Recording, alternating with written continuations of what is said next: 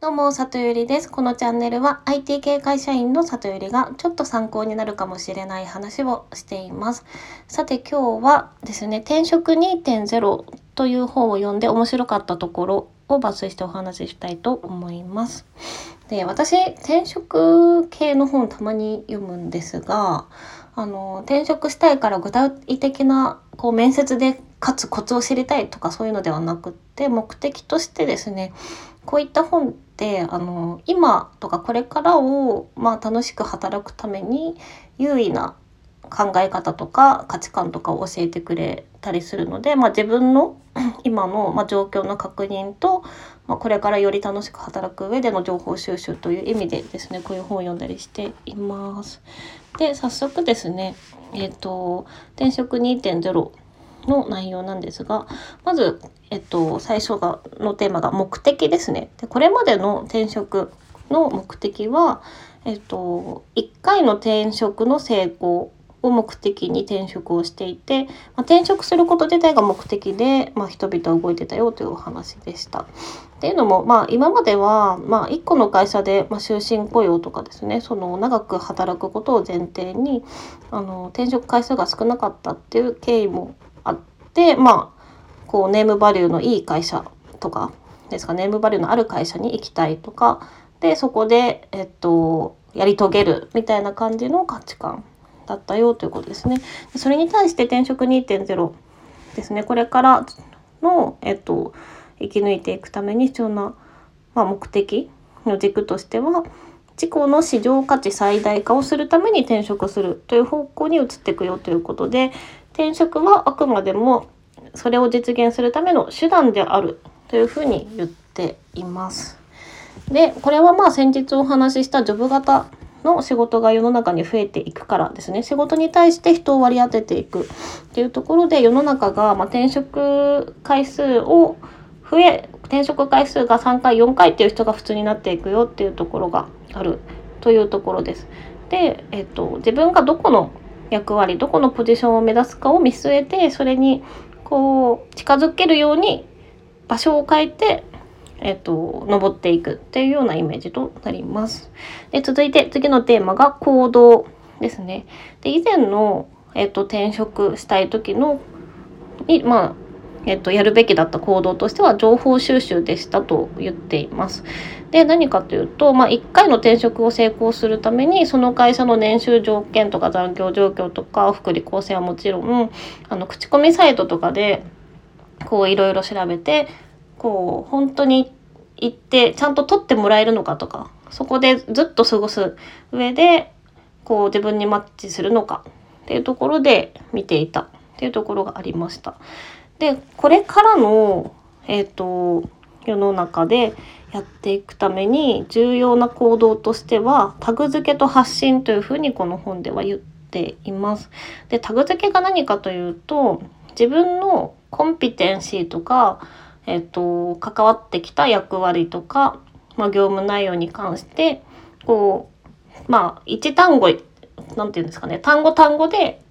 こう、どういう人なのか、まあ、ツイッターのハッシュタグのように、こう、自分が、こう、タグとしてこういうものが持ってるよっていうのを端的に表現できてることですね。まあ、棚卸しして表現できてることが大事だよというふうに言っています。で、それに加えて発信なんですけど、えっとね、この本の私一番のパワーワードこれだなと思ったんですが、もはや今の、今、まあこれからの時代で SNS できちんと発信しておくことは身だしなみであるって言ってます なので、えっと、ま、これは何かというと今ですねそのいろんな企業がリファラル採用とかダイレクトソーシングとか要はこう企業から人に直でアプローチしてあの採用するみたいな動きが増えているんですよね。でえっとやっぱりこれだけこう SNS が発達した時代でやりたいことが明確になっていてどういうタグを持っていて、まあ、どういうこうコンセプトで、えっと、やっていきたい人なのかっていうのを熱意がある人はきちんと SNS で人格を持ってるだろうっていうところですね。なので企業側も今後こう SNS でその人を検索して何も出てこないと信用できないってなる可能性があるというふうに言われていてですね。はい、でこの本で言ってるのが、えっとまあ、各種いろんな SNS があるけど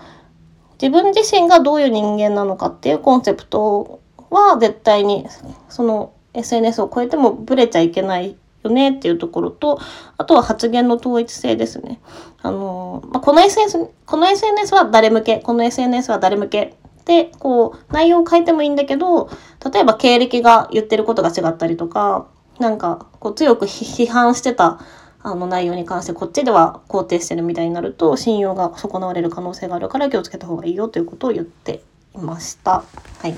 で続いて、えっと、考え方の違いなんですけど今まではスキル思考という考え方だったというふうに言っています。で何かというと、まあ、これまでえっとまあ、え分かりやすく言うと総合職とかをイメージしてもらったらいいのかなと思うんですけどあの人に対して仕事を割り当てる先に人を雇用して仕事を割り当てるっていうやり方で企業が雇用してきたのであのこう会社で何をやるべきかっていうのが、まあ、不明瞭ですねだったっていうところですね。なのでどんな仕事でも言われたことはやるっていう感じで必要とされる能力っていうと、まあ、課題解決力とかこう職務遂行力みたいな漠然としていたよねっていうところだったと。なのであのスキル思考っていうのは、まあ、闇雲にスキルを上げたらなんか昇格につながるんじゃないかみたいな思考であの習得しようとする考え方っていう感じですね。なのであのビジネススクールに行ったり MBA 取ったり英語を学んだりとりあえず目的がなくあのやってる人も結構多かったんじゃないかっていうふうにこの本では言われています。でこれからの、えーと、2.0の方で必要な考え方というのはポジション思考というふうに言っています。あの目的のところでちょっと話しちゃいましたが目指すポジションや役割を明確にしてそのためのスキルを得るためにこうジョブ型の転職を積み上げていくべきだというふうに言っています。でどういうポジションを目指すべきかっていうのは、えっと、自分がやりたいことと、まあ、自分がいる業界と、まあ、その中でこれからこう先の見込みがあるものを、まあ、転職エージェントなりこう財務諸表なりなんかですね各企業の分析をしたりして見極めていったらいいんじゃないかというふうな内容でした。はい、で続いて価値基準の比較なんですがこれまでは会社で仕事を選ぶっていう状況だったよねっていうところですね大手企業が良いとかっていうところですね。で、まあ、これからに関しては、えっと、シナジーで仕事を選んでいく世の中になるよということで、えっと、ここの大きな違いは、もはやえっと、就業人口が減ったので昔は個人よりも会社の方が、ま、権限が強かったですよね力関係として。だけどこれからはもうもはや会社と個人が同等対等な力関係になっているというところで、まあ、個人もの方もあの会社を選ぶよう選ぶ権利が出てきたよっていうところですね力がついてきたよっていうふうになってる時に、まあ、どうやって選ぶかというとやっぱり会社として求めてる人できる仕事やってほしい仕事と、まあ、個人軸としても、まあ、そこでこう身につけたいスキル役割っていうところで、まあ、それが掛け合わさった時に相乗効果が生まれるところはどこかっていう目線で探していくっていうことです。はい、